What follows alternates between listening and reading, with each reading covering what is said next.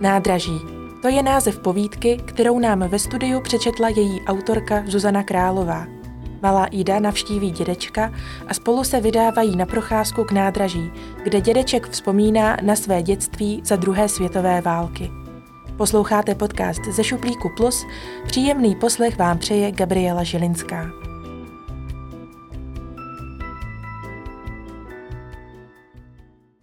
Nádraží. Hodiny odbíjí druhou a já jako každou neděli chodím k dědečkovi. Bydlí v Růžové ulici, kousek od nás, v malé rodinné vilce. Dřív mě doprovázeli i máma s tátou, ale minulý týden se mi přesvědčila o tom, že cestu zvládnu sama. Rozhlednu se doleva, doprava a zase doleva. Rychle přeběhnu. Otevřu zelenou branku, procházím po kamenném chodníku. Vždy skáču tak, abych nešlápla na tu čáru, co je odděluje, jinak se spálím nebo vybouchnu. To totiž hrajeme při vycházce se školkou. Cestou přemýšlím, co nás dnes s dědou čeká. Budeme si číst, zahrajeme si nějakou hru, nebo mi bude zase něco vyprávět. Jsem u vchodu. Zazvoním na kulatý zvonek a v chvíli čekám. Mezitím, co ze dveřmi slyším přicházející kroky, děda otevírá dveře. Hi, my sweetheart. Pozdraví mě a já odpovídám s pousmáním. Zatímco děda vaří vodu na kávu a připravuje mi kakao, Vybírám z knihovní knížku, ze které by mi mohl něco přečíst. Dědo, tak dnes třeba tuhle. Ukážu na přebal, kde je napsáno Deník do Grejové. Děda mému výběru nevěnuje mnoho pozornosti. Idu, víš, co je dnes za den? Neděle, odpovím nechápavě. Správně, řekne s letním pousmáním. Neděle, ale dnes je i první jarní den. Tak to bychom si měli přečíst příběh o jaru nebo něco výjimečného. Napadne mě. Já mám lepší nápad, řekl dědeček. Co kdybychom se šli projít? Já nám kakao i kávu nalej do termosky a občerstvíme se venku. Oslavíme s Jarem jeho první den. Neměla jsem žádné námitky. Můžeme počítat vlaky nebo krmit kačeny u rybníku. Být s dědou doma nebo venku je vlastně fuk. Prošli jsme ulici kolem našeho domu. Sousedům už kvete zlatý déšť, koukej jdu. Dešť byl sice žlutý, ale mě více zajímalo, aby děda nešlapal po mezerách na chodníku. Dědo, musíš se tomu vyhýbat nebo vybouchneš. Ale jdu. Já jako starší člověk nemůžu poskakovat ze strany na stranu. Jsi hodně starý? Tak moc, že už si ani nevzpomínám, zde jsem včera obědval. Co kdybychom si chvíli odpočinuli a nabrali síly? Navrhl dědeček a utrhl pár větviček ze zlatého deště. K nádraží chodíme často – Myslím, že místo, kam přijíždějí stále noví lidé, má děda rád. Sedíme na lavičce, pohupuji nohama tam a zpět, kaká už mám na dně. Když mi bylo jako tobě, chodil jsem se dívat na vlaky s mým tatínkem. Dědo, co kdybys mi dneska něco vyprávěl? Skočím mu do řeči. Knížku jsme sebou nevzali a když je ten první jarní den, mohl bys mi povědět nějakou příhodu, kterou si mi ještě nikdy nevyprávěl. Máš pravdu, chtělo by to něco výjimečného. Už víš, kde je rybník, ve kterém jsem se topil, stejně jako to, když se mi tvé babička ztratila na nádraží. I proč má tvá maminka jen jednoho sourozence. Vzpomínám si, když mi bylo šest let. Začal jsem chodit do první třídy, kde jsem poznal jednoho moc dobrého kamaráda. Jmenoval se Toník Mrázek.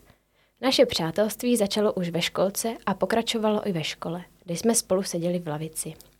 Dědo, jak se pozná, že je někdo dobrý kamarád? To přece víš, vždyť máš ve školce taky kamarády.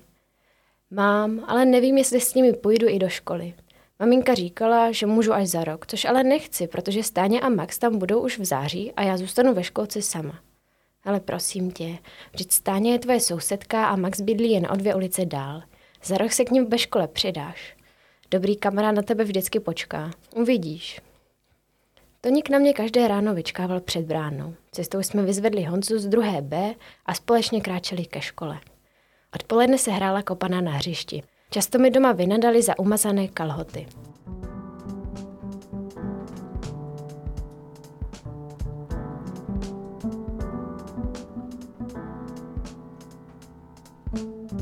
Jednou při zpáteční cestě vidí maminku jdouc mi naproti. Františku, kde se loudáš? Vždyť víš, že si teď nesmíš nikde zdržovat. Řekla důrazně, až si ji objevila vrázka mezi obočím. Vůbec jsem jí nerozuměl. Proč bych nemohl hrát po škole fotbal jako vždycky? Maminka vypadala vystrašeně. Vzala mě za ruku a rychlým krokem jsme šli domů. Prosím, Františku, přidej do kroku, nebo to nestihneme. Co bychom neměli stihnout? V předsíní. Z ní šlo dlouhou chodbou vidět na tatínka, který seděl s podepřenou hlavou čelem k oknu, stál kromě velké almary kufr. Na můj dotaz nikdo neodpověděl. V kuchyni bylo ticho. Takové, až se mi příčil. Mami, my někam odjíždíme? Už k babice na prázdniny? Ale vždyť mám ještě školu. Pověděl jsem vyčítavým tónem, který mě v zápětí zamrzel. My s tatínkem zůstaneme doma, Františku, ale ty musíš odjet. Řekla maminka a její blanketně modré oči plné obav a nejistoty mě mátly.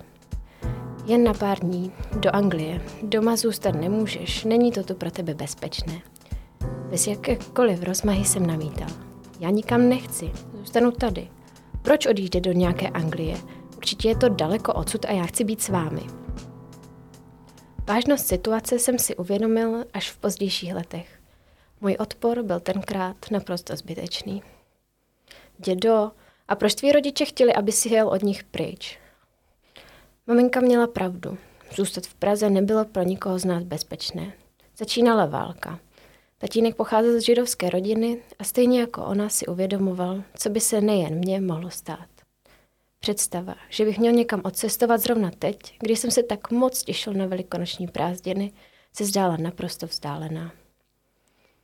Lidé patřící do židovské rodiny to neměli jednoduché. Jednou z nich byla i ta naše. Květinářství, kde maminka pracovala, místo něhož je dnes samoobsluha, se nacházelo pár kroků od naší vilky. Každý pátek jsem na ní čekal před květinářstvím s naším sem Argem. Pamatuji si, jak vonila čerstvými květy, které jim vždy v pátek před obědem dováželi. Společně jsme šli přes park, osladit si život, což bylo naše pojmenování pro návštěvu kavárny. Časem se pro mě z neznámého důvodu kavárny uzavřely. Argo byl často smutný, jelikož nechodil na procházky a už vůbec ne do parku u rajských zahrad. Maminku z květinářství vyhodili a musela nastoupit do gobelínky, ve které později, i přestože působil v nemocnici jako chirurg, začal pracovat i tatínek. V obchodě na nás toho moc nezbývalo a tak teplou večeři nahradil chléb s margarínem. Dědo, a jak se poznalo, že je někdo žid? Lidé se liší jen barvou vlasů, jsou malí nebo velcí a navíc nosí podobné oblečení. To máš pravdu. Mezi lidmi není tolik rozdílů, kterých by si mohla na prvních pohled všimnout. Proto všichni, kteří pocházeli z židovské rodiny, museli na viditelném místě nosit žlutou šesticívkou hvězdu s nápisem Jude, což znamenalo žid, aby ji každý na první pohled poznal. Jak tatínek říkal, aby mě ochránili před nebezpečím, musel jsem odjet k úplně cizí rodině, kterou pro mě našli v Anglii, kde válka nebyla. Teď vím, že maminka byla tou nejstatečnější ze všech, protože přede mnou neurodnila jedinou slzu. Dokázala mě přesvědčit vírou ve mě samotného. Všechno nové, co mě čeká, zvládnu. Společně jsme šli na nádraží. I když nikdo z nás nemluvil, vím, že všichni mysleli na to samé. Zatímco já přemýšlel, co vůbec válka je, maminka s tatínkem mi tiskli ruku pevně ve své dlani. S příchodem k nádraží šlo vidět několik dětí, jejichž rodiče měli podobný výraz ve tváři jako ti mý. Strach z očekávání, bezmoc a nevědomost budoucího okamžiku. Za každou cenu nedát nic z toho znát před svými dětmi. Budeš tam jen chvíli. Až válka přestane, zase se vrátíš a zajdeme si všichni i s Argem na pistáciovou. Ujistil mě během loučení tatínek. Dětí, které nastupovaly do stejného vagónu vlaku, bylo přibližně 20. Všechny měli jeden kufr, který jim rodiče podávali. Obejmout maminku a naposledy tatínka. Nepřipouštět si představu, že už je možná nikdy neuvidím –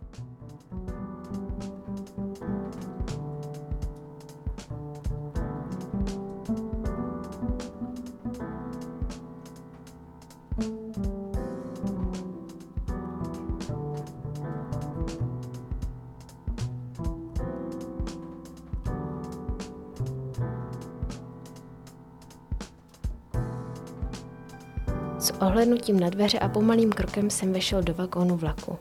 Jak je to daleko? Bude mě tam opravdu někdo čekat? Kde budu zítra spát? Nakonil jsem se z pootevřeného okna a mával rodičům jako o život.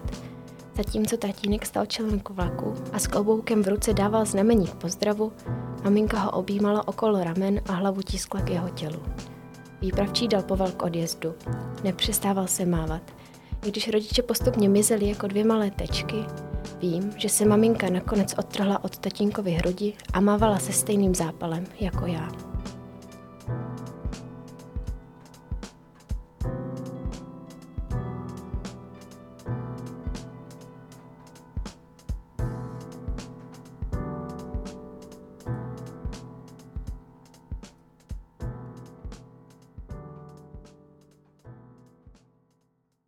Chvíle v malém venkovském městě na okraji Anglie se protáhlo na šest let.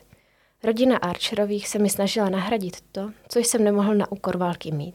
Oba byli starší než mý rodiče a žádné jiné děti neměli. I proto se mi z jejich strany dostávala velké pozornosti a vstřícnosti. Obavy z dorozumívání a neschopnosti používat cizí jazyk se postupem času začaly vytrácet. Díky Danielovi, kterého jsem nikdy nedokázal oslovovat tatínku, mě za pomoci známého přítele vzali do Československé státní školy ve Velké Británii. Během druhé světové války ji navštěvovali děti českých vojáků a já jsem se tam s některými z nich skamarádil. I přesto, že mě vychovávali adoptivní rodiče, navštěvoval jsem školu, ve které se mluvilo mým rodným jazykem, naskakovaly v mé hlavě čím dál častější otázky, co asi dělají maminka a tatínek. V duchu jsem doufal v jejich zdraví. Se slzami v očích jsem usínal každý den po mém příjezdu do neznámé země. Před spaní jsem očkrtával čárky v koženém notýsku, který mi dal kdysi tatínek jako zápisník, aby mi dny rychleji utíkaly. Hranice mezi samotou a neustálou pozorností byla tenčí než list papíru.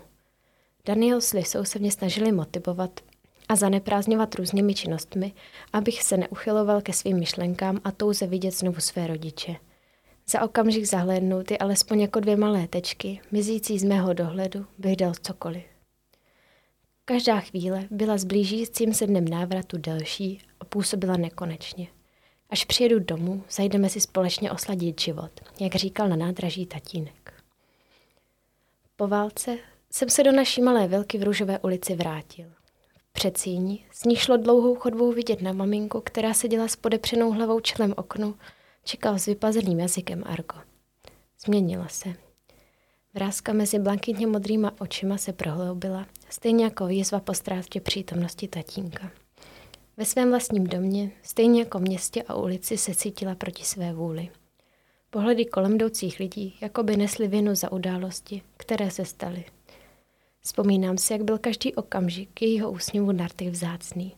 Už málo kdy dokázala rozesmát všechny přítomné v místnosti. Nasadil jsem Arkovi opojek a chytil maminku za ruku. Cestou přes Vinohradskou, Mánesovu, krajské zahradě. Přesně ten okruh procházky, který byl před válkou naší rutinou.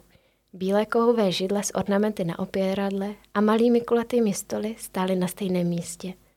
Jako by se zastavil čas a všechno bylo jako dřív. Jen fialové astry zmizely z parapetu, stejně jako pan kavárník Adler.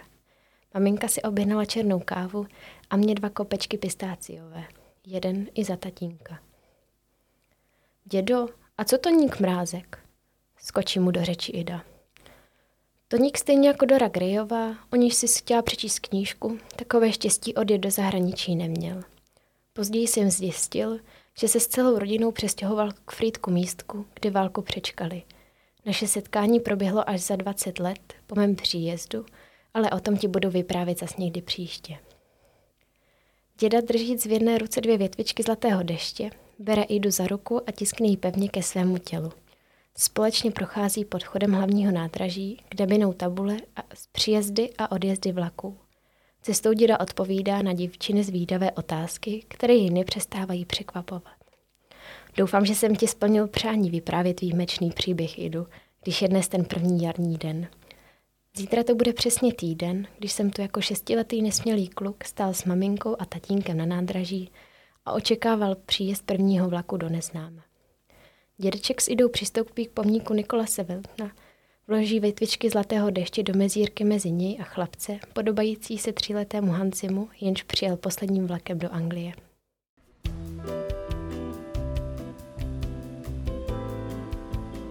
To byla povídka Nádraží od Zuzany Králové. Rozhovor s autorkou si můžete poslechnout na podcastu ze šuplíku. Hezký den vám přeje Gabriela Žilinská.